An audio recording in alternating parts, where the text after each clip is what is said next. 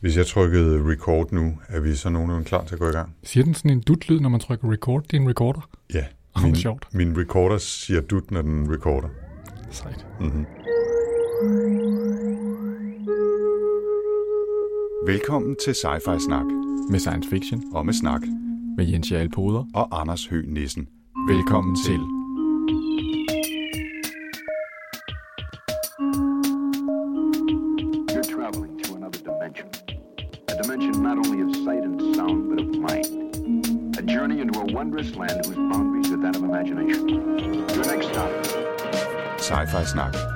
Velkommen til Sci-Fi Snak blablabla, 60. 60. Yes. Det er den, der handler om uh, Mary Robinette Kowal's The Calculating Stars, Ja. som uh, jeg fik lov til at vælge. Det er en alt history-bog, der handler om en kvinde i 50'erne i sådan en slags uh, et parallelt univers, som rigtig, rigtig gerne vil være astronaut. Ja. Og det vender vi tilbage til lige om lidt, for som sædvanligt, Jens, så skal vi lægge ud med at høre, hvad vi dog har lavet i Sci-Fi Land siden sidst. Og øh, jeg synes, jeg kan se af vores fælles dokument, at du har været forholdsvis aktiv. Ja, altså for det første blev jeg færdig med Marie Hovalds We Lost the Sky. Den snakkede vi en del om sidst. Ja, den synes den var god hele vejen til enden, så det var dejligt. Nu har vi sagt rigtig mange pæne ting om, så jeg kan godt sige en ting, der irriterede mig lidt. Det var de der scar, eller hvad de hed, de der flyvende, slange, mærkelige, øh, Nå ja. muterede De var væsener. måske Dem- lidt fantasy-agtige. Ja, og jeg forstod ja. ikke rigtig, hvor de kom fra, øh, eller hvad. Men, men det, var, øh, det var virkelig en lille bitte skønhedsplet i en ellers ganske udmærket bog, synes jeg. Jeg er heller ikke helt kommet over at vende mig til at læse det der intetkønssprog. Øh, For robotterne. for robotterne, mm. som hedder Nim og Ne og...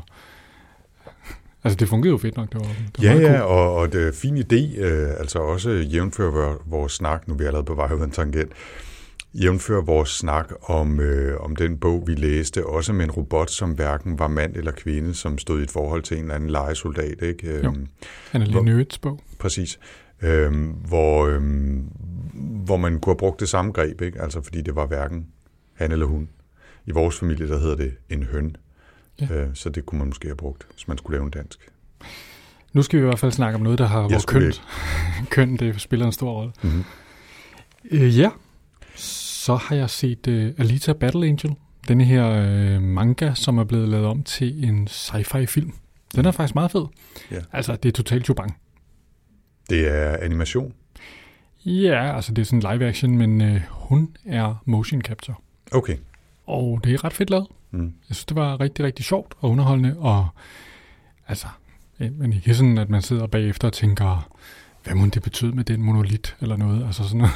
der var ikke sådan noget, der var ikke sådan noget, der var ikke så kunstnerisk, vel, men det var meget fedt. Okay, men underholdende. Super underholdende med de der manga-historier, de er jo helt, altså helt crazy, uh, action-packed, uh, vanvittige, Mm. så ja.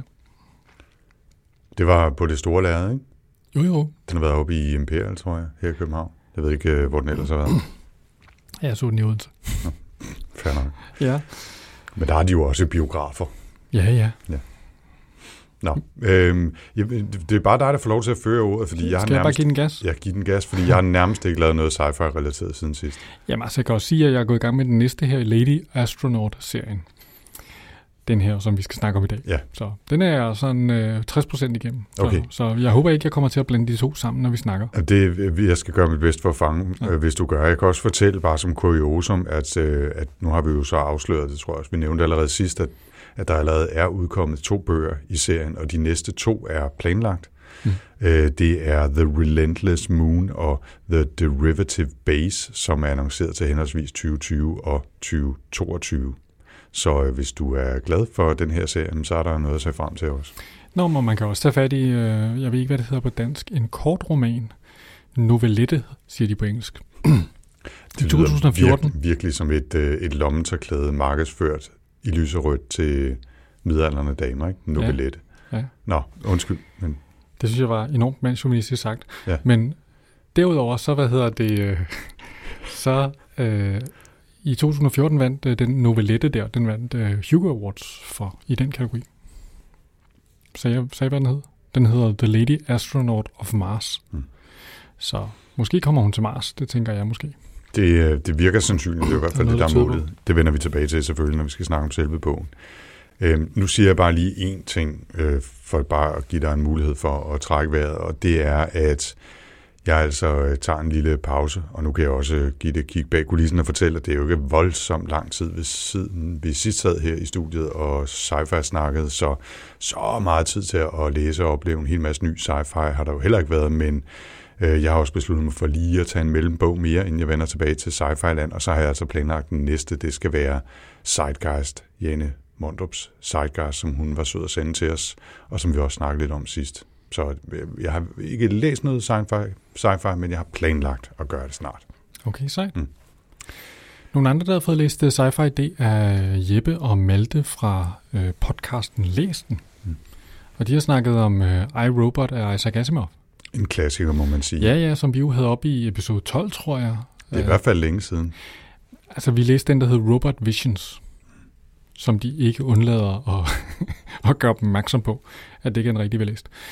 Øh, men den kunne man jo, det var den, man kunne få på, på Kindle, så vidt jeg husker.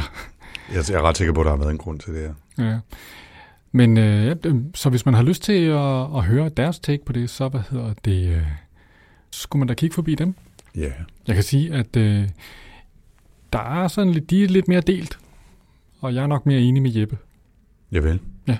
Nå, men nu bliver jeg jo nærmest nødt til at høre den så, Så det kan du da roligt gøre. hvad de siger. Ja, ja.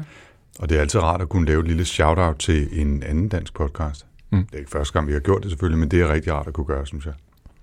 Det har slået mig, siger jeg bare totalt parentetisk, at, at det kan være svært at finde nye podcasts, øh, fordi øh, Discovery, som det hedder i den øh, branche, er ikke særlig godt udviklet. Der, der mangler sådan en god recommendation engine, eller dem, man finder øh, hos, øh, hos webbutikker og øh, hos Netflix og sådan noget. Ikke? Og nu går Spotify måske og udvikler på noget lignende, ikke? men i mellemtiden så, øhm, så forsøger jeg at blive bedre til at lave små shoutouts til andre gode danske podcasts, Mm. øh, når der er en anledning. Og det er der jo her. Men altså, hvor gode er de der recommendation engines egentlig? Altså, det er jo det samme problem, når jeg sidder og ly- lytter Spotify. Jeg synes jo aldrig, den kommer med nogle gode forslag. Det er i hvert fald ikke særlig konsistent. Nej, nu bruger jeg så ikke øh, Spotify, men jeg synes, der er folk, øh, den der Discover Weekly øh, har været ret glade for den, men, men det er du ikke, kan jeg forstå. Nej. Nå. Fair nok. Det var også en parentes. Øhm, men den skal man altså lytte, det er Læsten, som Det- har læst øh, Isaac Asimov, iRobot. Yes. Mm. Ja, ellers så, øh, så er der jo godt nok sket ting og sager på Goodreads og på Sci-Fi Snak. Jeg ved ikke, om det er, fordi vi har været øh, nogle snøvl til at følge op siden sidst. Det kan godt være. Det er, det er der en alvorlig chance for. Meget sandsynligt. Mm. Men i hvert fald så har Henning øh, kommenteret på sci snak.dk og øh, gjorde opmærksom på, at øh, Alfred Besters uh, The Stars My Destination er sådan en sci-fi version af Greven fra Monte Cristo. Den her Dumas roman. Og det kunne han sagtens spille mig ind, for jeg, den, den har jeg aldrig læst. Hvilket Henning synes jo er en stor fejl. Altså, jeg har læst den, da jeg var knægt. Og nu hvor du bringer det på banen, så tænker jeg, at der måske er en overhængende risiko for, at jeg har læst en eller anden oversat og forkortet udgave. Sådan en, hvis- hvor det er fedt muligt af, af Greven af Monte Cristo. Fedt muligt af Christo. Øhm, det tror jeg dog ikke, men, men der var også nogle øh, Gyldendals klassikere, ikke, som, øh, som også forkortede Robinson Crusoe og den slags. Ikke? Gudskelov. Øhm, ja, og, og jeg, så vidt jeg husker, så er Greven af Monte Cristo, det er altså sådan en 1000-1200 sider småbedreng, ikke? og det, det er jeg rimelig sikker på, at jeg ikke har læst. Altså nu siger jeg også bare lige noget. Altså mig og noget. Anders, vi har læst litteraturvidenskab. Og vi er OD'et fuldstændig på sådan nogle gamle klassikere, som man skulle læse, fordi... Så vi synes altså ikke, vi skylder på den, nogen på den konto. Så, så er det bare Altså, sagt. Jeg har læst hele Decameron, så øh, jeg behøver ikke læse noget, som nogen andre har sagt Nej. Overhovedet. Om det er det. Mm. Vi har simpelthen læst så meget af det der, som andre folk hævdede var godt, men ikke rigtig var det. Ja, og prøv at forestille jer, hvor svært det var at opdrive den slags som papirbog til bare nogenlunde menneskepenge tilbage i starten af 90'erne, før der var noget, der hed e-butikker og alt den slags. Det var, det var ikke nemt, det siger jeg bare. Men Godt, vi lige fik det med, Anders. Ja, ja det, det, vi kaster simpelthen øh, kvalitetsstof af os i dag. Mm. Øhm, der, der, hold nu op, der er jo altså, tonsvis af feedback, alle mulige vejen fra. Jamen, skal har du mistet overblikket, så kan jeg lige nævne det. Fuldstændig skydløs. Okay, jamen altså, der er blevet samlet en Cli-Fi-liste. Altså, det er jo sådan lidt relevant, altså klimafiction. science fiction, der handler om klima. Øh, den her bog handler jo, vi skal snakke om, handler jo også lidt om klima. Det gør den. Men det er Benno, der har været i gang, og han, den ligger inde på Cyphersnak en masse af sådan nogle romaner. Øh, ja. Og, det, det, øh, er, altså, det er jo super spændende et eller andet sted, at det er en, en genre. Altså jeg tænker, det er ligesom sci-fi generelt jo nogle gange er noget, der kan give inspiration til virkeligheden og være med til at sætte nogle billeder på nogle udviklinger, som folk måske ellers har svært ved at forholde sig til, eller bare ikke tænker på, så tænker jeg, at det kunne være relevant med noget climate fiction. Ja. Så øh, det, jeg, jeg glæder mig til at se listen, der har jeg slet ikke kigget på endnu. Mm. Øhm, ja, og så øh, Søren skrev ind, og han var startet forfra på at lytte, alle vores øh, afsnit igennem og var kommet frem til hans yndlingsforfatter Peter F. Hamilton og hørte os trashe Pandora's Star. Og øh, jeg skulle helt sige, at han var lidt ærgerlig over, at vi ikke havde taget en af de andre Peter F. Hamilton-bøger. Mm-hmm. Efter sine, så skulle man tage fat i den, der hedder Greg Mandel-trilogien. Så folk med hang til tykke science fiction-bøger, Greg Mandel-trilogi. Okay. Tag fat i den. Altså, øh, jeg, jeg synes jo, øh, hvis jeg ellers husker ret, at der var gode takter i Pandora Star. Øhm, så hvis, hvis der sidder en derude og tænker, at det er da den helt forkerte bog at vælge, skulle der vælge hans meget bedre bøger, som er nogle andre, jamen så kunne jeg da godt være lidt fristet til på et tidspunkt, en, en måned, hvor jeg havde god tid til at tage endnu en mobbedreng op og, og prøve den af. Jeg husker det egentlig heller ikke som om, at var vi virkelig så sure over den? Det er den, der i virkeligheden er to bøger, ikke? Ja, det er den, der, ja. du, du var lidt nederen over, den sluttede. Og jeg tror måske i virkeligheden, jeg var, altså, den, den mistede en stjerne på, at jeg ikke havde opdaget, muligvis var det bare min egen fejl, at det i virkeligheden var to kæmpe store mursten af nogle bøger, øh, så den sluttede midt i det hele, og jeg havde altså ikke overskud til at gå i gang med toeren. Så det var måske mest det, jeg var sur over. Men altså, jo, jeg, jeg er frisk på en udfordring, Søren, så øh, på et eller andet tidspunkt i løbet af 2019, så vil jeg da prøve en af dem af. Mm. Nu har jeg sagt det. Og så kan jeg nævne en anden Søren. Det er en Søren Bjørn. Mm-hmm. Det er vist ham, du kender, ikke? Det er en gammel kollega fra ja. DR, ja. Han synes, vi skal læse Fred Pole. Som mm. jeg aldrig har hørt om. Nej, heller ikke mig. Mm. Men han er åbenbart sådan en slags øh, klassisk forfatter. Nu er der nogen derude, der, kan, der, der kommer i kommentaren, det kan jeg allerede mærke. en slags blanding af Asimov og Vonnegut. Det er, det er godt nok sådan nogle det er yderpunkter, der mødes. Ja, det er, det er et, der er et stort felt imellem dem i hvert fald, så det kan lande mange steder. Ja. Men, øh, men interessant. Men øh, måske burde man læse Gateway eller Space Merchants. Det er jo være over mig. Så, så har jeg altså heller ikke mere for godt. Jamen, det er også okay. Umiddelbart så synes jeg jo, det lyder super spændende. Ja, jeg tænkte også, øh, det lyder sgu meget interessant. Det skal man da lige udforske. Hvornår skal man få tid til at læse alt det her, Jens? Det er bare det, jeg gerne vil vide. Lydbøger, lydbøger Anders. Mm, okay. Nå, men øh, tusind tak til alle jer derude, der har givet feedback og øh, korrekset os og kommet med input og alt muligt andet. Det er, det er dejligt. Alle, alle kommentarer er gode kommentarer, som, som vi siger her på Jamen, altså, Det er altid ret at vide, at man ikke bare sidder og taler ud i intetheden. Ja, ja og måske ekstra hyggeligt derfor, at, øh, at vi sidder i studiet sammen ja, igen, igen. Øh, og ikke bare sidder og, og råber ud i æderen. Det er the new normal, åbenbart. Det, det er det åbenbart. Det er vældig hyggeligt. Øhm, skal vi kaste os over The Calculating Stars? Ja, det synes jeg. Mm-hmm. Det var mig, der valgte den. Ja. Og øh, det gjorde jeg, fordi den lige havde været i nyhederne, fordi den var blevet nomineret til en Hugo Award. Og øh, så har der jo også været meget snak om kvinder, teknologi og videnskab og sådan noget de senere par år. Og, og jeg har haft nogle snakke derhjemme om, hvorfor der egentlig ikke er flere kvindelige hovedpersoner i sådan mainstream øh, film og mainstream litteratur, som sådan for alvor får opmærksomhed. Og øh, det er der jo heldigvis også mange af. Men, men vi begynder at lave sådan en, øh, jeg kan ikke huske, hvad vi kalder det, men sådan en øh, feminisme-test på film. Åh oh ja, den hvor, kender jeg godt, hvor, den der. Hvor ofte øh, kvinder snakker med hinanden om noget, der ikke er andre, eller noget, der ikke er mænd. Ja, præcis. Øhm, og og det, det er skræmmende så ofte, det handler om mænd, når to kvinder snakker sammen i film eller tv. Den har et eller andet navn, det er en test. Ja, og jeg kan der, der var en, der havde lavet det på, de, på sidste års film, og der ud af 12, der var der kun uh, tre eller sådan noget, der klarede ja, den. Ja. Det er jo helt det, vildt. Og det, det, det er skræmmende, ikke? Jo. Og, øh, og det, var, det ligger ligesom og bobler i, i nogle af vores snakker derhjemme. Det synes jeg var endnu en god grund til at tage, tage den her op, ikke, som jo har en stærk øh, kvindelig hovedperson og skrevet af en kvinde. Og, Og øh, ja, vi, vi nævnte jo kort øh, det sådan den grundlæggende historie, men det er, for lige at, at rekapitulere, det er det, man kalder alt history, altså det foregår i en, i en parallel verden, hvor historien har taget en, en, en øh, tangent i forhold til den historie, øh, den virkelighed, vi lever i øh, herude i, i verden, som, som vi kender den.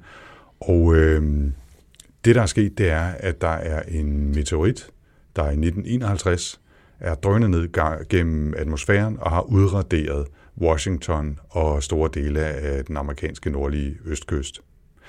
Og øh, det fører en masse problemer med sig, udover sådan det, det åbenlyse og umiddelbare kaos, der følger efter den slags, så medfører det også en hel masse klimaproblemer. Og det betyder, at man for at sikre menneskehedens overlevelse på sådan den lange bane, bliver nødt til at tænke, vi skal bosætte os andre steder i solsystemet for at sikre os, at vi ikke bare alle sammen øh, uddør, når planeten varmer op. Og det fører så til, at man allerede i løbet af 50'erne gennemfører meget af det rumprogram, som vi altså i vores virkelighed først begynder for alvor at tage hul på i slut 50'erne og op igennem 60'erne. Og, øh, og så følger vi så Elma York, som er en, øh, det, der hedder en computer, altså en, en Mm, kvindelig matematiker, der sidder og håndberegner mange af de, ting, der skal til for at kunne køre sådan et øh, rumprogram. Så følger vi hendes øh, arbejde i rumprogrammet, og ikke mindst hendes øh, drøm om at blive lady astronaut. Og det er sådan den, den grundlæggende historie her i, i det, der jo så er den første bog i en serie på efterhånden fire i hvert fald. Ja, altså, og, og det er jo en ret sjov bog, altså fordi en af mine yndlingsfilm, da jeg var yngre, det var The Right Stuff. Mm-hmm. Den her med øh, det her rumprogram og John Glenn og øh, hvad hedder han, Jock Jæger og øh, det der testpiloter, der bliver til, til hvad hedder det, øh, til, til astronauter, ikke? Og det er sådan sjovt. Det er sådan sjovt, øh, hvad hedder det, vrangbillede af det, fordi nu ser vi hele den her historie med nærernes og kvindernes syn på sagen, ikke? Mm. Øh, og man kan sige, i, øh, hvad hedder det, The Right Stuff, der er der ikke så meget fokus på den der, øh, øh, det der kontorsal, hvor at, øh, det er kæmpe store hårder af kvindelige computere sidder og regner på skydelærer. Der er det jo mere denne her mandlige helteskikkelse. I denne her bog, der har vi jo ham her, der hedder Parker, som er lidt af sådan en... Stetson Parker. Stetson Parker, ja. Sådan mm. en all-American, øh, lyshåret held, ikke? Den første mand i rummet, og han, kan, han er sådan ham, som pressen elsker og sådan noget. Ikke? Og han er jo sådan lidt sådan en, en ond version af John Glenn i virkeligheden. Altså der, der er sådan noget antydning om noget med hans kone og sådan noget. Det mener jeg også, at John Glenn havde en kone, som havde sådan nogle udfordringer. Mm. Det finder man senere ud af meget mere om i senere bøger, som jeg er i gang med at læse, okay. kan jeg sige. Må du ikke afsløre for meget? Nej, det skal nok være. Mm. Det skal nok være. Men, øh, men det er sådan en, det er jo sådan sjovt, ikke? Og så, så, så det er sådan en mix af at se The Right Stuff, og så se Mad Men, eller den der Lise Nørgaard, de sendte en pige. Altså, hvor at, at det kommer til at handle enormt meget om de udfordringer, som kvinder de står overfor, øh, når de gerne vil have en plads ved det her astronautbord. Og hvor at man kan sige, at rumkapløbet i vores univers jo var et prestige øh, pro- program, som handlede om øh, altså våbenkapløb, eller sådan et prestigekapløb mm-hmm. mellem øh, to kold, supermarkeder. Kold krig. Det var sådan en slags og, kold krig. Ja, PR, øh. PR-krig også, ikke? Jo. Mm. Så hvad hedder det... Øh, så i det her, der handler det jo reelt set om menneskehedens overlevelse, lige pludselig, ikke? Fordi den her, den her, hvad hedder det, meteor har jo skabt en klimakatastrofe. Så selvom det i nogle år bliver lidt koldere, så på et tidspunkt, så begynder, på grund af, at der er kommet så meget vanddamp op i atmosfæren, så begynder denne her, øh, hvad hedder det, øh, drivhuseffekt jo at tage til. Der er en fantastisk scene, hvor at, øh, hun er med øh, i kongressen og tegner sådan en graf over temperaturen, og så lige på et eller andet tidspunkt, så begynder den bare at gå opad. Og så spørger præsidenten hende, Elmer York, eller hvad han siger, mm. kan du forklare, hvad det er, der sker der, hvor at, øh, at linjen begynder at gå opad? Så siger hun, ja, altså det er der, hvor at ifølge vores beregninger, havene begynder at koge. Mm. Og så begynder det jo ligesom at være sådan lidt, okay. ja. og, Og på det her møde, der sidder de jo ellers og snakker om, at ja, men det kan jo ikke være rigtigt. Vi har jo haft sådan en dejlig kold vinter og sådan noget. Der er, det er fuldstændig den samme dialog, man har i dag. Ikke? Altså, ja, det er jo, det er jo man forveksler klima med vejr. Ja, det, det, er, det er meget, meget skræmmende. Altså, der, er, der er nogle sjove steder, ikke? Men, men det smil stivner hurtigt, kan man mm. sige, ikke? når man tænker på, hvordan virkeligheden ser ud. Ikke?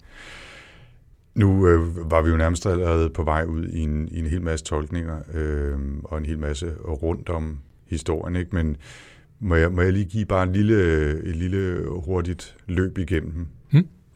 nogle af de vigtigste ting. Altså, det starter jo med, øh, med at meteoren rammer, og vi er virkelig, altså, øh, vi møder Elma York og hendes mand Nathaniel, som er chefingeniør også i, i rumprogrammet.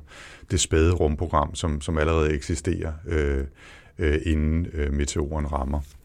Og øh, vi møder dem, altså de, de ligger øh, i sengen efter en hæftig omgang sex, og så øh, baller det her meteor ned og udraderer Washington og store dele af den amerikanske østkyst. Det lykkes dem at flyve tilbage til en, øh, en luftbase øh, med ting, altså der falder ned om ørerne på dem, og skoven brænder, og, og folk er jo døde i 100.000 vis. Øh, men det lykkes dem at vende tilbage, og de finder en eller anden form for virkelighed i øh, Øh, det her rumprogram, det internationale rumprogram, som det jo så er, ikke? International Astronautical Committee, tror jeg, den hedder. Øh, det har jeg stående i note et eller andet sted, det skal nok dukke op. Øh, og øh, han, bliver, han er chefingeniør og står for den overordnede udvikling af de her raketter. Hun øh, arbejder i den her gruppe af kvinder, som, som laver alle beregningerne og alle algoritmerne, der skal udregne kursen, der skal udregne kraft-vægt-forhold på de her raketter osv. osv. osv. Og øh, Elma York, øh, vores hovedperson, hun har jo også en fortid som pilot. Ja, hun er jo sådan en fed blanding af sådan en super brainy type, og hvad hedder det, en, øh, og sådan en, også en lidt en actionhelt. Hun har været WASP under en verdenskrig. Det består ikke for White Anglo-Saxon Protestant, men et eller andet Women Air Service Pilots, eller sådan noget. Mm. Øh, en, en gruppe på et eller andet antal tusind piloter, der, der, der hvad hedder det, bidrog til, til 2. verdenskrig, kvindelige piloter. Og, og allerede i den her flugtscene, eller hvad man skal kalde det, der hvor de prøver at komme i sikkerhed, der går det jo tydeligt op for en, at altså, hun kan både regne, hun kan holde hovedet koldt, hun kan nå at tænke over, ups, det er ikke en atombombe, det er ikke en, hvad hedder det, øh, fordi jeg kan regne, hun kan regne på, hvor, hvor langt væk er eksplosionen og alle sådan nogle ting. Og det gør de jo god brug af til i virkeligheden at overleve den her situation. Mm. Og samtidig kan hun så også lige flyve en Cessna-flyver. Ja. Og hvad hedder det øh, med iskoldt, hvad hedder det, nødlanden uden motor og sådan noget. Altså det, det er sådan meget... Øh, ja, hun er... Hun er, hun, lidt, hun er sådan hun er lidt en actionhelt. Sådan lidt hun. Indiana Jones, ikke? Både jo, sådan lidt professor og sådan lidt actionhelt. Lige, lige præcis det, jeg tænkte på. Ikke? Øhm, øh, to kommentarer her. Det var selvfølgelig ikke øh, IAC, den her internationale rumorganisation, var overhovedet ikke det, jeg sagde før. Så hvis man har siddet derude og bunket hovedet ned i, øh, i bordpladen, ikke, så står det altså for International Aerospace Coalition, IAC. Men jeg gættede, og jeg gættede forkert, sådan er det IAC. Og så vil jeg lige sige øh, som et kuriosum jo, at øh, de her WASPs, de her kvindelige piloter, de, de blev jo ikke betragtet som ligeværdige med mandlige piloter. Det er jo en stor del af tematikken i den her bog generelt, og ude i, i vores virkelighed, så at sige, øh, der blev de kvindelige piloter i det her WASP-program, de blev bestemt ikke betragtet som, som mandlige piloter, eller som ligeværdige mandlige piloter. De blev primært brugt til at flyve øh, fly, når de skulle hen på en anden flyveplads, eller når de skulle tilbage til service, eller på anden måde, på en eller anden måde skulle transporteres rundt. Øh, og, og, øh, og de var altså ikke øh, kamppiloter på samme måde som, som de mandlige piloter. Og, og som et, et lille kuriosum kan jeg jo sige, at en af vores tidligere kolleger, nemlig Stine Kirstein, Nå ja, det er rigtigt. lavede jo faktisk en, øh, en serie på fire afsnit, så vidt jeg husker, til DR2 i slut 90'erne, hvor hun sammen med... Øh, Simone Kern. Præcis. Øh, øh, fløj rundt i USA og interviewede nogle af de her kvindelige piloter, der havde været WASPs under 2. verdenskrig. Øh, så, så det, er, det er et fænomen, og, og det er heldigvis et, der er kommet opmærksomhed omkring øh, senere. Ikke? Fordi ellers så gik de jo faktisk lidt i glemmebogen, og mange af de her kvindelige piloter havnede jo øh, nærmest bogstaveligt talt ude ved kødkrydderne igen, lige snart krigen var overstået, og mændene vendte tilbage, og der ikke var de samme behov for at færge fly omkring øh, mellem øh, lufthavn og så videre. Ikke? Mm. Mm. Ladies ja. in the Sky hed det, ikke Lady Astronaut. Ladies in the Sky, det er lige præcis rigtigt, den der dokumentar, så jeg ved ikke, om man stadigvæk kan se den, men... Øh, Nok ikke. Mm, ja, måske. Måske er den derude et eller andet sted, eller ligger i cinemateket, eller et eller andet. Anyway, øh, tilbage til rumprogrammet, og øh, de, øh, de skal jo i gang med at udvikle raketter og, og hvad hedder det, rumstationer og månebaser og alt muligt andet, ikke? men er selvfølgelig i, er tvunget til at lave en hel masse testopsendelser og raketaffyringer, der bliver, der bliver afprøvet, og der bliver udviklet nye motorer osv. Og, øh, og Elma, hun, øh, hun er en, en vigtig del af, af alle de her beregninger, der skal til for at udvikle alt det her maskinel, og drømmer altså også om på et eller andet tidspunkt, måske en dag selv, at kunne blive astronaut. Og øh, på et tidspunkt, der bliver hun bedt om at være med i et uh, tv-program hos uh, Dr. Wizard, uh, som er, som er tv-vært i sådan et videnskabs-tv-program. Jeg forestiller mig sådan noget uh, VTech bare i 50'erne. Ikke? Ja. Og, øh, og der, øh, der kommer hun ind og, og skal fortælle noget om, hvordan laver man en raket, og de sender sådan en, en flaske i luften ved hjælp af noget, hvad ved jeg, kulsyre eller et eller andet. Ikke? Og, øh, og der får hun på en eller anden måde titlen Lady Astronaut. Og det er så noget, hun det er længe, altså hun er stadigvæk i går så en bare computer, men altså hun får den her titel på sig, fordi hun er, hun er den kvinde, der så ved noget om, om raketprogrammet og er, øh, hvad hedder det, øh, en slags uofficiel talsperson efterhånden. Ikke? Og journalisterne begynder at få færden af det, og øh, vil rigtig gerne snakke med hende. Og, øh, og hun bliver også en, der, der bliver brugt senere selvfølgelig, fordi også hun er gift med Nathaniel, da der er en raket, der springer i luften, og der skal være en, en høring, og de skal finde ud af, hvad var det, der gik galt. Der bliver hun også øh, en af dem, der er med til den høring, og skal hjælpe med at prøve at forklare, hvad var det, der gik, øh, der gik galt, og så videre. Ikke? Og det er jo rigtig fantastisk. Øh, hun får lov til at, at fortælle om, øh, om rumprogrammet og om sine drømme om at blive astronaut, og selvom der umiddelbart ser ud til at være meget lange udsigter til, øh, at, at de overhovedet vil overveje at lukke kvinder ind i, i rumprogrammet. Men et stort øh, problem, også mere lavpraktisk og konkret og hverdagsligt for, for Elma, det er, at hun virkelig lider af angst over at tale i offentlighed. Altså, hvis, når hun skal på det her tv-show, og hun bliver, øh, bliver kaldt tilbage et par gange, hun er simpelthen ude at kaste op flere gange. Og øh, hvis der er en journalist, der bare så meget som kigger på hende, så får hun kvalme og, og begynder at kampsvede. Ikke? Og, øh, og hun begynder også at måtte tage øh, medicin, altså tage piller. Hvad det hedder? Miltown. Miltown.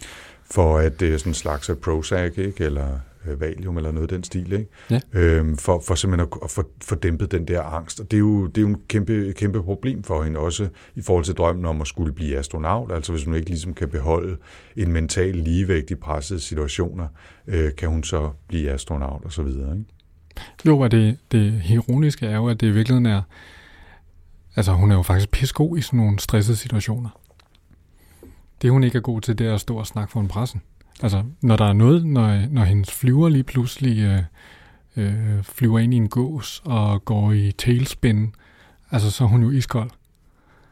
Øh, og, og redder dagen, og, og sådan er det jo igen og igen. Hun har jo det der fantastiske, altså hun er den der lille actionhelt, ikke? Hun, hun kan bare holde hovedet koldt og få tingene til at ske, ikke?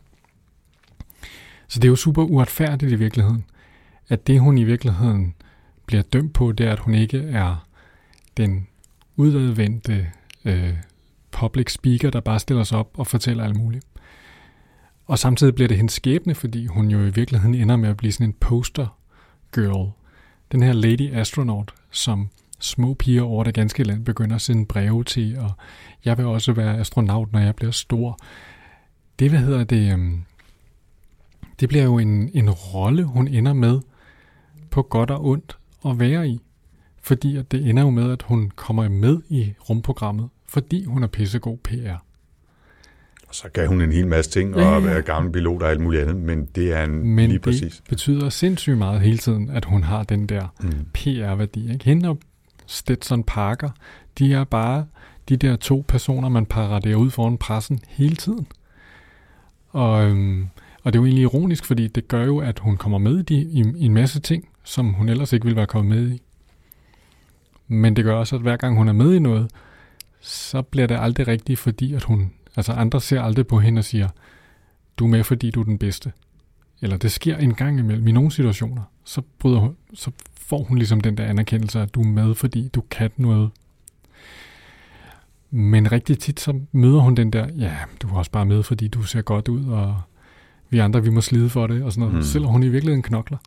Ja, og så som du siger ironisk nok, så, så kan hun jo overhovedet ikke lide det. Altså hun hader jo de der, eller hun er i hvert fald Altså hun kan godt se værdien af det, men, men hun bliver bare bundangst og, og sveder og får kvalme og må kaste op, og, og hun har de der sjove trick med, at, at så begynder hun at, at, at regne på øh, decimaler af pi, eller læse Fibonacci-sekvensen op, eller øh, opremse primtal, eller, eller noget af den stil, for ligesom at fokusere på noget andet. Ikke? Altså ligesom man øh, tæller for for at falde i søvn, eller, eller på en måde forsøger, forsøger at distrahere sig selv. Ikke? Det er jo meget, øh, det er jo meget påfaldende, at hun er, hun er så meget mere komfortabel i tallenes verden, og når hun skal øh, lave komplicerede øh, algoritmer i, i hovedet, ikke, så, så kører det fint. Men øh, hvis der er nogen, der, der peger på hende med et kamera, så, så er hun lige ved at besvime. Ikke? Mm.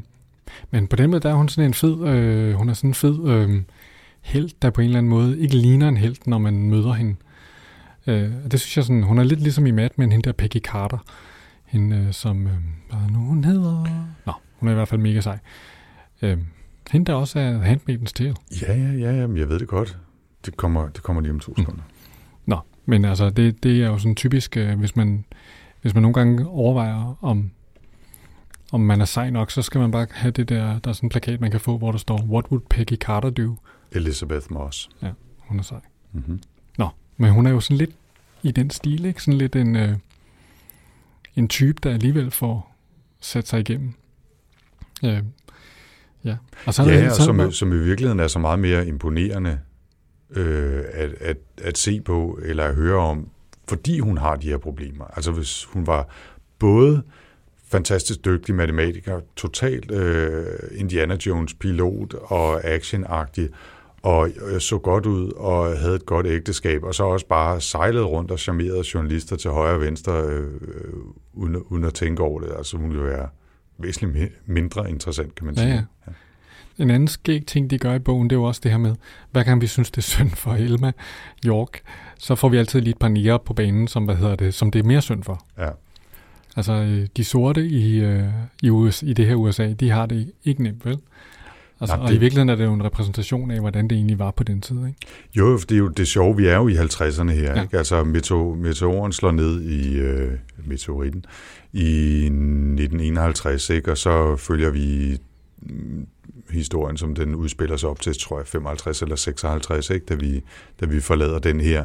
Og det er altså længe før, der begynder at være frigørelse mm. for, for de sorte amerikanere. Ikke? Altså, og jo, der var også sorte kvindelige WASP-piloter, ikke?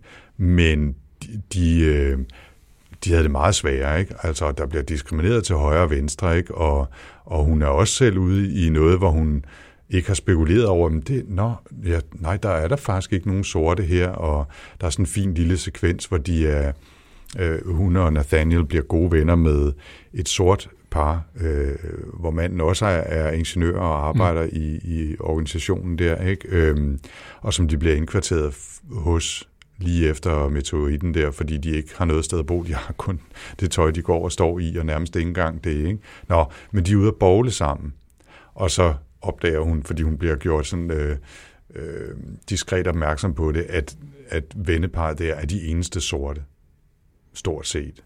Ikke? Som jo. er i den der bowlinghal der. Og i gamle dage ville de være blevet smidt ud. Og i gamle dage ville de være blevet smidt ud. Ikke? Og det er meget sådan en interessant ting, ikke? fordi det er jo sådan en klassiker, det der med, at de privilegier, man selv har, dem har man en tendens til ikke at se. Altså det er jo sådan en god pointe i virkeligheden omkring øh, folk, der får fordelt at man ser ikke sine egne privilegier. Hvis man laver sådan et, hvis man laver sådan et forsøg, det er lavet tonsvis af psykologiske forsøg på det her. Klassiker, det er at sætte folk til at spille Massador, og så er der nogen, der får mange flere penge fra start. Altså, folk, der har fået en, hvad hedder, hvad kalder vi det? En guldske i røven, eller er, man siger. Sølvske i munden. Det er det, det hedder. det er lige at, det er lige at holde styr på, hvad det nu er, det hedder, ikke? Nå. På metaforen. yes, yes. Er du ved at være færdig? Jeg er faktisk ved at fortælle noget meget vigtigt Det om er psykologi. okay, ja, ja, det er ordentligt. okay. Nå. De her mennesker, Undskyld. det er sjovt. Nå, de her mennesker, der så, hvad hedder det, gennemspiller det her spil, selvfølgelig dem, der har flere penge fra starten i Matador, de vinder jo. Selvfølgelig. Mm. De har mange flere penge at investere i, de starter jo med en head start. Men hvis man så interviewer dem bagefter, så er det nærmest så er det påfaldende, hvor få af de mennesker, der vil være i stand til at kunne huske, nå ja, jeg fik jo også mange flere penge at starte med. De vil fortælle om deres fantastiske strategier, og hvordan de selv ligesom havde taget nogle meget gode beslutninger og sådan noget. Ligesom folk, der kommer op fra Humlebæk og sådan er entreprenører og serial entrepreneurs og sådan noget. Altså, de fleste af dem, de har bare fået rigtig mange penge med hjemmefra af deres forældre. Nå, og det er jo det samme her med Elma York. Hun er så optaget af sine egne udfordringer som kvinde, at hun gang på gang lander med fødderne i spinaten over for nogle af hendes, hvad hedder det, sorte venner, Mm. og slet ikke ser alt, alle de privilegier, hun har i forhold til dem. Men hun har dog så heldigvis, kan man sige, den anstændighed at erkende, at hun har været blind til den side, ikke? og siger undskyld mange gange, og hun prøver virkelig at gøre det. Ikke? Men det er svært, når man er, når man er opdraget på den måde. Ikke? Og så kan man sige, så skal man give en lille smule, hun jo selv af jødisk baggrund, ikke? og det er jo ikke ligefrem et, et folkeslag, som ikke også har været udsat for en del overgreb gennem årene, kan man mm. Sige. Ikke? Så, så på den måde er, det, er hun måske ikke helt, helt så slem, som det ville have været, hvis hun var en anden slags wasp, altså en white anglo-saxon protestant. Mm. øh, i, øh, og, og opført sig på samme måde, ikke? Men, men dog alligevel. Men hun, hun siger dog undskyld, og hun, hun lærer lige så stille. Ikke? Nå, men også nogle gange, så, så hun har jo sådan en stærk retfærdighedssans. Men nogle gange gør hun det jo på en måde, som de her mennesker, hun ligesom beslutter sig for at kæmpe for, slet ikke, altså de kan slet ikke fordrage, fordi de, altså de føler jo, de bliver trukket ud i nogle virkelig ubehagelige situationer, når hun bare kører på. Mm. Det er sådan meget interessant, den dynamik der, synes jeg. Det er meget, den er ret god. Ja, det, det er meget spøjst, øh, eller ikke spøjst, men det er meget fint lille sådan sideplot, ikke? Eller sådan en vores, sidetråd. Ja. Vores, hvad skal man kalde det, skurk, Stetson Parker, ham der, den der all-American irriterende testpilot, der bliver først i rummet og alle kan lide, men også sådan lidt en, har lidt uh, MeToo i bagagen, ja, det må man sige. med at gå og græmse lidt på, hvad hedder det, de der wasps under 2. verdenskrig, og det der er værre. Nogle gange så tænker man, man, man, man kigger, hun, hun kigger jo meget på ham, og de ting, han gør. Men hele tiden undervejs i bogen, så ser vi jo andre mænd, der gør præcis det samme. Men hun er så rimelig fokuseret på, at det er Stetson, den er gal med, ikke? Men det er, så Og også, det er fordi, det er jo så også fordi Stetson altså helt eksplicit har det mål, at Elmer York aldrig nogensinde skal blive astronaut. Ja, fordi Altså- hun engang har lagt sagen mod ham. Præcis, ikke fordi Så- han har taget hende på røven, eller øh, ant, ved Ja, det, gerne ville have taget Han havde fået ham for en krigsret-domstol, ikke? Fordi at øh, han ligesom brugte sin stilling til at komme i kanen med de her unge kvindelige piloter. Og nu er Elmer Yorks far general. Ja. Så hun tog godt, hvad hedder det, vidne imod ham. Hmm. Check your privilege. Yes. Det er også meget smart at kunne øh, bruge sin far, generalen, hvis man bliver udsat for den slags. Ikke? Mm. Øhm, Udover den her sådan øh, historie, som vi har ridset op, og nogle af de her tråde, som vi allerede har snakket om, ikke, så, øh, så følger vi jo Elmas forhold til andre af de her kvindelige piloter. Nogle af dem hvide, nogle af dem sorte, som også gerne vil være astronauter og, og slås på det på forskellige måder. Der er også en journalist, som især bliver sådan en, en slags øh, modstander i, i det der, fordi hun, hun skriver nogle lidt udleverende historier. Ikke? Øhm, så følger vi, som, som nævnt, hendes kamp mod Stetson Parker, øh, og der er den her høring efter en mislykket raketopsendelse, hvor, hvor hun skal ind og vidne og virkelig slås med, med sin angst der, ikke? Øh, og, og, og om hun må tage det der Milltown-pille og så videre, ikke? Det, det, det bliver der brugt en del tid på. Så har hun jo faktisk også en bror, der har overlevet alt balladen med, balladen siger jeg, der overlevede katastrofen, øh, blandt andet fordi han øh, bor i øh, Kalifornien. Kalifornien. Og øh, en tante, som dukker op ud af ingenting, som de troede var død i, i, i meteornedslaget der, og The Aftermath, men som pludselig viser sig at bo på et plejehjem, og, og kun er øh, moderat senil, selvom hun er langt op i 90'erne. Ikke? Mm. Øhm, og så er der jo selvfølgelig øh, forholdet til hendes mand, Nathaniel York, chef, ingeniøren, som, øh, som heldigvis holder sig godt, altså som er en, en kerne. Øh, altså en, jeg får det indtryk, at han, han er rigtig lækker. Øh, det synes jeg, der bliver skrevet meget om. Ja, han, han, er, han er meget, meget lækker. De har også rigtig meget sex. Det synes jeg også, og det, ja. jeg synes måske også, at det virker som om, at der nærmest aldrig er nogen problemer. Nej, der er, der er et par gange, hvor de sådan kører lidt skævt af hinanden, eller misforstår hinanden lidt, og øh, han tror, hun er gravid på et tidspunkt, og det er hun ikke. Øh, og, men altså, de er meget hurtige til at, at finde hinanden igen. Det er, det er et meget lykkeligt ægteskab, må man sige. Ja, det er vel sådan stort set øh, handlingen. Ja, altså det er en sjov, altså på den måde er det jo en sjov, det er en sjov fortælling. Det er sådan lidt ligesom at se en, øh, øh det kunne have været en super fed tv-serie det her, om rumprogrammet set med sådan et øh, alternativt blik. Så det var sjovt også at få læst noget old history, altså det er jo en, en spøjs science fiction genre i virkeligheden, ikke? Fordi man nogle gange sidder og læser det og tænker, er det her overhovedet science fiction læser? Men altså både øh, Philip K. Dick har jo skrevet The Man in the High Castle, ikke? hvor det er, hvad hvis japanerne nazisterne havde vundet krigen?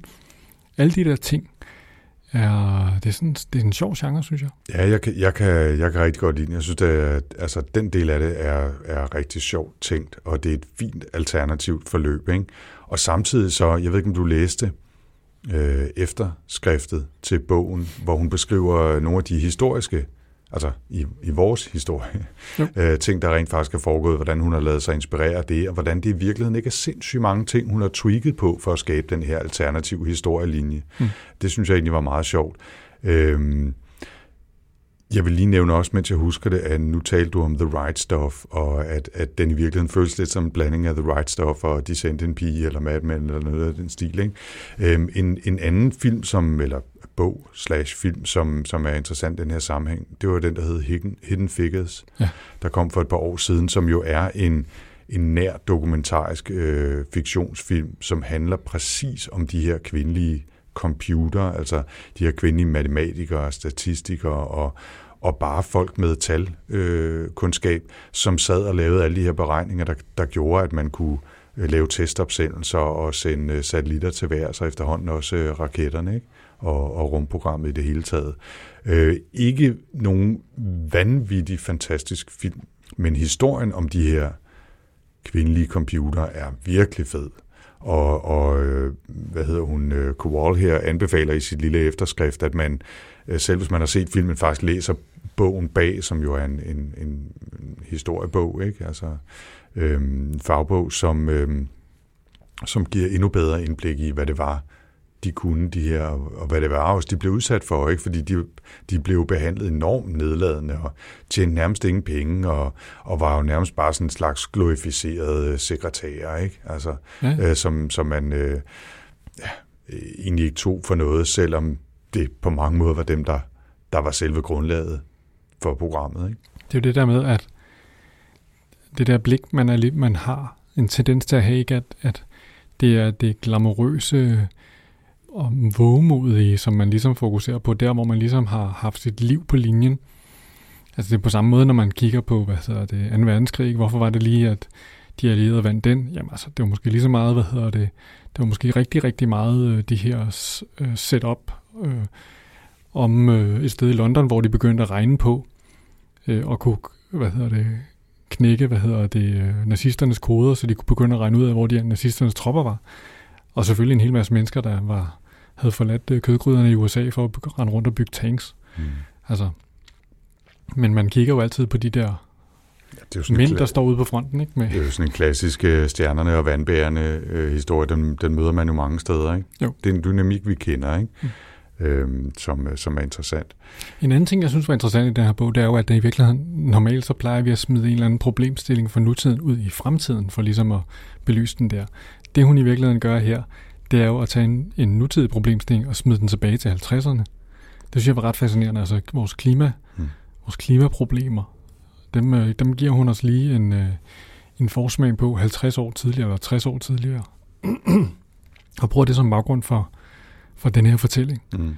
Og, og det er de samme ting, der udspiller sig, ikke? Det er de her tvivlere og det bliver nok ikke til noget, og kan det nu også passe, og sådan noget, fordi den store brede befolkning, de kan ikke helt forholde sig til denne her abstrakte trussel. Altså, de kan forholde sig til det der nu og her, ikke? At de, de er blevet, hvad hedder det, flygtninge på grund af en meteor. Så de kan jo ikke forstå, hvorfor skal alle pengene bruges på raketter. Det er jo helt åndssvagt. Mm. Ja, og, og nu øh, har jeg jo ikke læst, øh, eller er i gang med at læse bog nummer to, og, og tre og fire er jo slet ikke kommet endnu. Øh, så man kan selvfølgelig godt, øh, eller jeg, noget jeg sad og tænkte over, det var, de, de øh, sætter gang i det her rumprogram ud fra en idé om, at jamen, på et eller andet tidspunkt inden så længe det viser vores beregninger, så begynder oceanerne at koge, så kan vi slet ikke overleve her som menneskehed. Hvordan ser de planer ud for den strategi, der skal sørge for, at i hvert fald en øh, tilstrækkelig del af menneskeheden flytter ud i rummet, så rasen overlever. Hvordan ser den strategi ud? Hvad er det for nogle planer? Altså, øh, månebaser, næste gang Marsbaser osv., men kan det overhovedet lade sig gøre mm. at opbygge de baser på en måde, så, så øh, menneskeheden kan overleve. Det kan det jo så, hvis man har læst Red Mars, øh, Kim Stanley Robinson, ikke det? Han jo, men jeg tænkte også på Seven Eves, ikke? hvor det er jo hvor det lykkes menneskeheden at overleve med det, er der med det yderste af det yderste. Ja, ja det, det er helt sikkert. Ikke? Nå, men, det, men, øh, men det kan jo være, at man bliver klogere på det, når man, øh, når man på et tidspunkt øh, læser videre i, i bøgerne. Ja, eller det, om 20 år. Det, det kan også, ja, det kan også godt være. Ikke? øhm, skal vi... Altså, jeg har nogle kritiske bemærkninger. Spørgsmålet om vi mm. skal tage stjerner, og så kritiske bemærkninger, eller om vi skal starte med...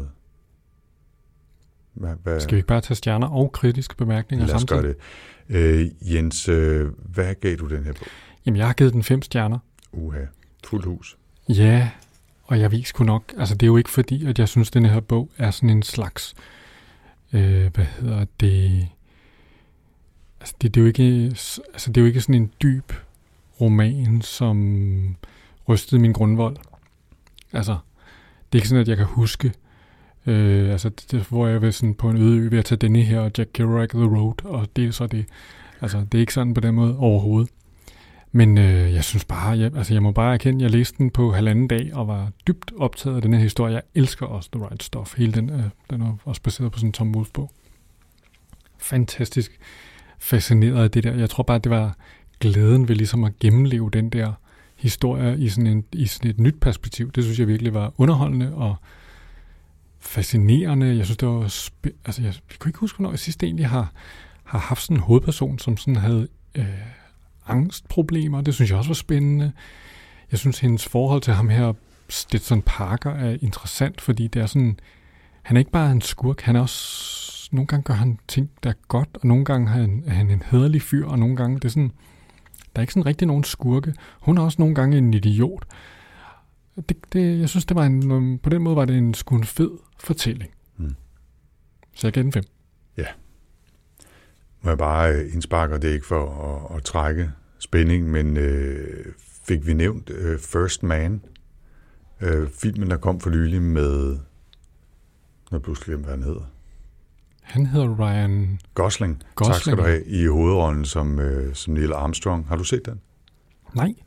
Den, øh, det er faktisk en rigtig fin film. Mm. En, et anderledes take på det her, med meget mere fokus på forholdet mellem ham og hans kone, og mellem ham og de andre astronauter. Der er også astronauter, der dør under en tragisk øh, brandulykke øh, i en raket, og den er faktisk rigtig, rigtig fin, og noget af det, som øh, er, er interessant her, er jo, det er jo i virkeligheden det program, som rumprogram, som også bliver beskrevet i bogen her, med, mm. også med ulykker og så videre. Og, øh, og den øh, First Man der, filmen, er især god til at give sådan et meget, meget øh, fint indtryk af, hvordan det må være at sidde spændt fast inde i sådan en sardindåse ovenpå, jeg ved ikke, hvor mange tusind liter øh, sprængstof. Ikke? Øh, det, det, det fungerer virkelig godt, og det var faktisk sådan billeder, jeg greb tilbage til øh, og havde på, på nethinden, da jeg læste bogen her. Det var bare lige parentetisk, det kan anbefales at gøre. Nå, men når vi nu er i gang med anbefalingstangenter, så kan ja. jeg sige, at der er jo også Netflix-dokumentaren The Last Man, som handler om den sidste mand, der var på månen. Nå ja, Eugene Cernan. Ja. Den er faktisk ret fed mm, også. Mm. Øh, også en spændende, spændende historie. Også rigtig, rigtig meget, hvor man føler, man får den der close-up på, hvad, hvad var det, der skete, og hvordan var det at sidde der.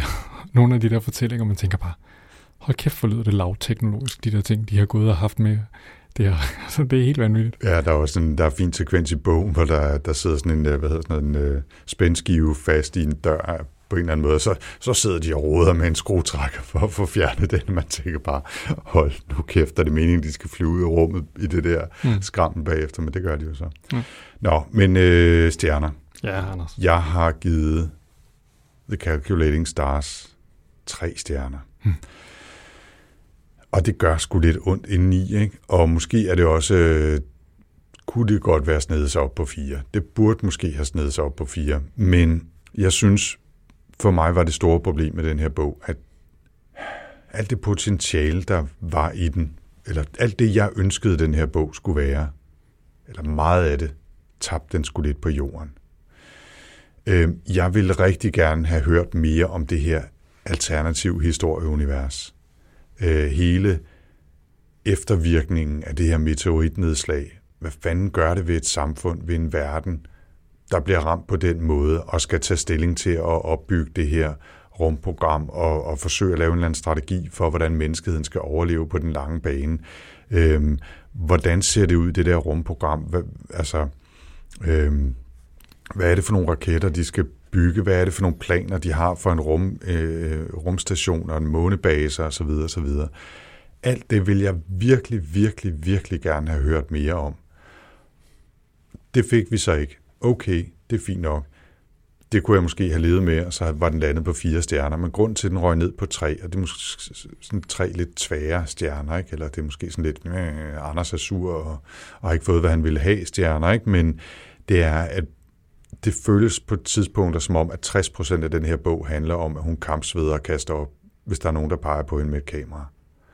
Det fylder simpelthen for meget. Altså, ja, det vil være et interessant emne, behandlet i en anden type bog, men jeg synes bare ikke, det var den bog, jeg var blevet lovet. Altså, jeg, jeg følte, at jeg var blevet lovet en bog om en alternativ historie om et rumprogram i 50'erne, om en kvindes drøm om at blive astronaut, og om øh, hendes kamp for at blive anerkendt og komme ud i rummet. Ikke? Og jeg ved godt, at det her, altså den her historie om hendes angst, det passer jo også ind i det her, men den skulle have fyldt en fjerdedel af, hvad den fylder her i bogen. Altså på et tidspunkt, altså det, der føles det som om, at det er mere vigtigt for historien, at hun øh, kaster op, når hun skal på tv, end at der er millioner af mennesker i hele verden, der er døde, og at kloden går under i et eller andet varme helvede lige om lidt, hvis vi ikke gør noget. Og det synes jeg var en lidt sær prioritering. Øh, og jeg ved godt, at det er fint nok at fortælle personlige historier, og man kan identificere sig med hende, men det fylder alt, alt, alt for meget i den her bog, synes jeg. Hmm. Derfor havnede jeg på tre. Og det, i virkeligheden synes jeg jo, det er enormt ærgerligt, fordi jeg, jeg elsker universet, jeg elsker det take på nogle nutidige udfordringer i en historisk setting, og hele den der Ja, altså rigtig historiefortælling, der også er om de her kvindelige computers og hvilken rolle de spiller, fordi det er jo i virkeligheden sådan en slags Hidden Figures version 2, vi får her, ikke? Altså øh, den historie fortalt på en anden måde, det synes jeg også er en super vigtig historie. Men jeg synes, hun misser noget der, og det er om mig sgu lidt, at det føles lidt som, det føles på, til tider mere som en, en teenage-roman, end en øh, sådan old history rum science fiction. Ja. Jamen altså, jeg kan sagtens se, altså jeg kan sagtens se det perspektiv der. Og jeg tror også, altså nogle gange, når vi sidder med de her stjerner, ikke, altså, man må bare erkende, at nogle gange så læser man en bog, og så er det bare mega fedt. Ja, ja. Og nogle gange så kunne man have læst den samme bog, og så er det bare mega nederen, ikke? Altså jeg kan sagtens, og næsten nogle gange, så kan jeg næsten altid forhandle med mig selv frem til, ah, det skal nok have en 4. Ja, men det, og det er også mange det, af mine bøger ender på en 4, ikke? Det er jo også der, man havner, ikke? Mm. Altså så, så ofte. Det er måske også en grund til at tænke, ah, nu får den skulle lige tryk her, ikke? Så ja. der bare kommer lidt mere variation i, i stjernerne. Men altså, det, det vigtige er jo at holde fast i at sige, okay, men det var den oplevelse, jeg havde med at læse den her bog. Og så må man jo prøve at formidle det videre, så godt man nu kan. Ja. Fordi der er jo ikke rigtig, altså, der findes jo ikke rigtig et sted, vi kan slå op og sige, nej Anders, jeg har ret. Det var en femmer. Eller du kan sige, prøv lige at se her Jens, alle de andre giver den også tre. Jo, det så kan vi gå på Goodreads, men det er jo det samme, altså. Ja, ja, og det handler jo om den personlige oplevelse. Jeg synes også, det er fint, at stjernerne gives for den oplevelse, man havde i situationen. Mm. Og, øh, og, og, og fem stjerner til en bog som denne her betyder, som du også sagde før, ikke, ikke nødvendigvis, at det er et mesterværk på, på linje med altså hvad, ved jeg, hvad var det, vi snakkede om før? Det Cameron, eller Don Quixote, eller, eller noget af den stil, vel? Men det betyder også, at, at den ramte bare rigtigt. Altså, den, den tog sin præmis alvorligt og fortalte en god historie med udgangspunkt i det og på sin egen måde. Og det er jo også vigtigt. Det er jo også fem stjerner værd på en anden måde. Ikke? Altså en, en actionfilm kan jo også være en femstjerners actionfilm, men den er jo ikke, altså, den er jo ikke på linje med, hvad ved jeg, nu siger jeg dekalog, bare fordi det er endnu en ting med deka, ikke? Mm. Men derfor kan det jo være fint nok alligevel, ikke? Jo, jo, altså ligesom jeg var inde og se Lisa Battle Angel, som ikke er som ved Guds, altså det er ikke den næste Godfather, men altså masser af fede ting at se. Mm. Og, det, jeg... og jeg vil sige, denne her, den er, den er jo underholdende. Altså man skal læse den som en underholdende fortælling på linje med, hvis jeg havde lyst til at sidde og kværne øh, Mad Men eller sådan noget som, som tv-serie. Ikke? Nu er du så gået i gang med efterfølgeren. Hmm? Øh, nu har du hørt, hvad jeg har brokket mig lidt over her. Skal jeg kaste mig over efterfølgeren, eller lige give den en pause? Altså, jeg synes, at efterfølgeren er faktisk ret god også. Øhm, der sker nogle af de ting, du synes er træls, de fylder mindre i efterfølgeren. Okay, Jamen, det er jo et godt tegn. Men så kan det være, at der kommer andre trælse ting, sådan kan det jo være. Mm. Øhm, okay, mange af de samme temaer, altså det, det udspiller sig jo mange af de samme temaer, nu, nu er man så bare øh, kommet videre i det her rumprogram, og, og hun er stadigvæk The Lady Astronaut. Ja. Stetson Parker er stadigvæk en idiot. Øhm, men altså, det er jo lidt, altså det er sgu ligesom at se sådan en, altså jeg, jeg, har, jeg har sådan en følelse nu af sådan at, ligesom at se, at se sådan en, en fed tv-serie, hvor det er de samme karakterer, der ligesom spiller, men de udvikler de sig lidt, og deres relationer ændrer sig og sådan noget. Det synes jeg er meget fedt. Sæson 2. Ja, præcis. Lady Astronaut. det er sæson 2, ja. ja. Jeg, jeg tror jeg lige, at give dig en pause, men jeg kan sagtens forestille mig, at det er en, jeg samler op, fordi den er jo hurtigt læst og underholdende nok. Det er simpelthen ikke det. Ja, ja. Og du skal jo også til at læse Zeitgeist nu. Ja, det skal jeg læse først, og så skal jeg jo også læse den næste sci-fi-snak-bog, og jeg har en mobbedreng, jeg lige er gået i gang med, uh, Jennifer Egan, uh, Manhattan Beach, som ikke har noget med noget at gøre, men uh, der er mange ting, jeg skal have læst. arbejde, arbejde. Ja, det er, det er et hårdt liv. Jens, øh, jeg tror, vi er ved at være kommet der, hvor vi skal have vide, vi skal have afsløret, hvad vi skal læse til næste gang, og det er mm. dig, der vælger. Yes, og øh, vi skal tilbage til 50'erne. Ja. Ja, vi skal læse øh, en bog om en stor, uigennemskuelig planet, og nogle mennesker, der sidder på en rumstation ude i nærheden af planeten. Vi skal læse Stanislav Lem, Ja. Vi skal læse Solaris. Nej, det har vi snakket om. Ja, ja. Nu, tænker, nu tænker jeg, nu gør vi det sgu. Jamen, det er da fantastisk. Mm. Øh, det er en bog, jeg har en vag fornemmelse af, at jeg faktisk har læst på et tidspunkt. Men øh, jeg kan, den er fuldstændig forvansket, fordi jeg har set øh, filmen, eller filmatiseringen, den tror jeg nok seneste filmatisering med George Clooney. Mm. Øhm, så, så derfor er jeg øh, helt sikker på, at jeg husker bogen særlig godt. Men jeg glæder mig til at læse den igen i hvert fald. Jeg gik i gang med den her for, måske var det et par år siden eller sådan noget, jeg begyndte at kigge på den. Og må indrømme, jeg sådan lige, måske den uge var jeg simpelthen ikke humør til at læse sådan en 50'er øh, bog. Og så droppede jeg den igen. Men øh, nu, øh, nu tager jeg tilløb, og så kommer jeg over den der intro hurdle, man lige skal over. Det er jo sådan øh, i kategorien øh, sådan lidt øh, halvsyret sci-fi, ikke? Jo. Det handler jo. næsten lige så meget om filosofi og, og mærkelige syretrip, som det handler om, om sci-fi, ikke? Ja, ja. ja. Om, altså, nu, var det også, nu har vi også sådan læst et par straightforward bøger, ikke? så nu må vi lige... Uh, lige give den lidt gas igen. Nej, nu, nu tager vi lige et uh, sving til, til højre. Okay. Jamen, det gør vi. Ja. Og med det, så er der vel ikke meget andet tilbage end at sige, at man kan skrive til os på Jamen altså, man er velkommen til at kigge forbi vores gruppe på Sci-Fi Snak, eller Sci-Fi Snak-gruppen på Goodreads. Der er der, øh, jamen altså, vi er jo fame efterhånden. Jeg ved ikke, hvor mange, øh, jeg tror nærmest, vi har flere medlemmer af den gruppe, end vi har lyttere. Nå, altså. Det er mærkeligt. Ja, men der, der øh, kommer folk jo med forslag til bøger og, og, og udveksler idéer, sådan i sådan et drøb-tempo. Det er ikke sådan, fordi der sker noget hver dag. Nå, øhm, men, det, men det er hyggeligt, ikke? Ja, det er super hyggeligt, at det super bobler derinde, og det er jo, øh, vi, vi udkommer jo også med altså, cirka en måneds mellemrum, ikke? Eller, mm. så, så det er jo heller ikke, fordi man kan forvente, at der foregår noget hver eneste dag og hele nej, tiden. Nej. Men, øh, men det der med små drøb med input, eller kommentarer, eller forslag til nye bøger, det, det sætter vi meget, meget stor pris på. Mm. Mm. Og ellers så øh, er man også velkommen til at komme med en kommentar på sci hvor man også kan finde alle vores gamle podcast, hvis man tænker, den der om iRobot, som vi nævnte, nummer 12 der, skulle man lige tage den? Ja, og det her, det var jo øh, nummer 60, så der er jo 59 at grave tilbage i Ja. og lytte. Det Og de er jo, øh, hvis ikke eviggyldige, så dog stadigvæk aktuelle, rigtig mange af dem. Det er fordelen ved at en gang med at læse øh, bøger, der er 50 år gamle. Ikke? Ja, altså det, det er jo ikke, fordi det sådan bliver for gammelt på den måde. Men ja, og ellers så hænger jeg ud på øh, Twitter på Jens Poder, snablag Jens Poder. Og jeg er på Twitter som øh, snablag 4ND3RS. Der Ja. ja. står Anders, hvis man er fuld eller kniber øjnene sammen. Og øh, der får vi faktisk snakket en del science fiction, synes jeg.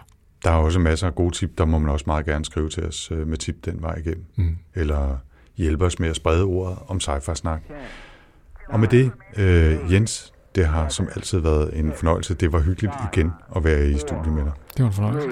Vi høres ved. Ses du? Ha' det godt. We have booster ignition and liftoff. Liftoff of Discovery, and the shuttle has cleared the tower.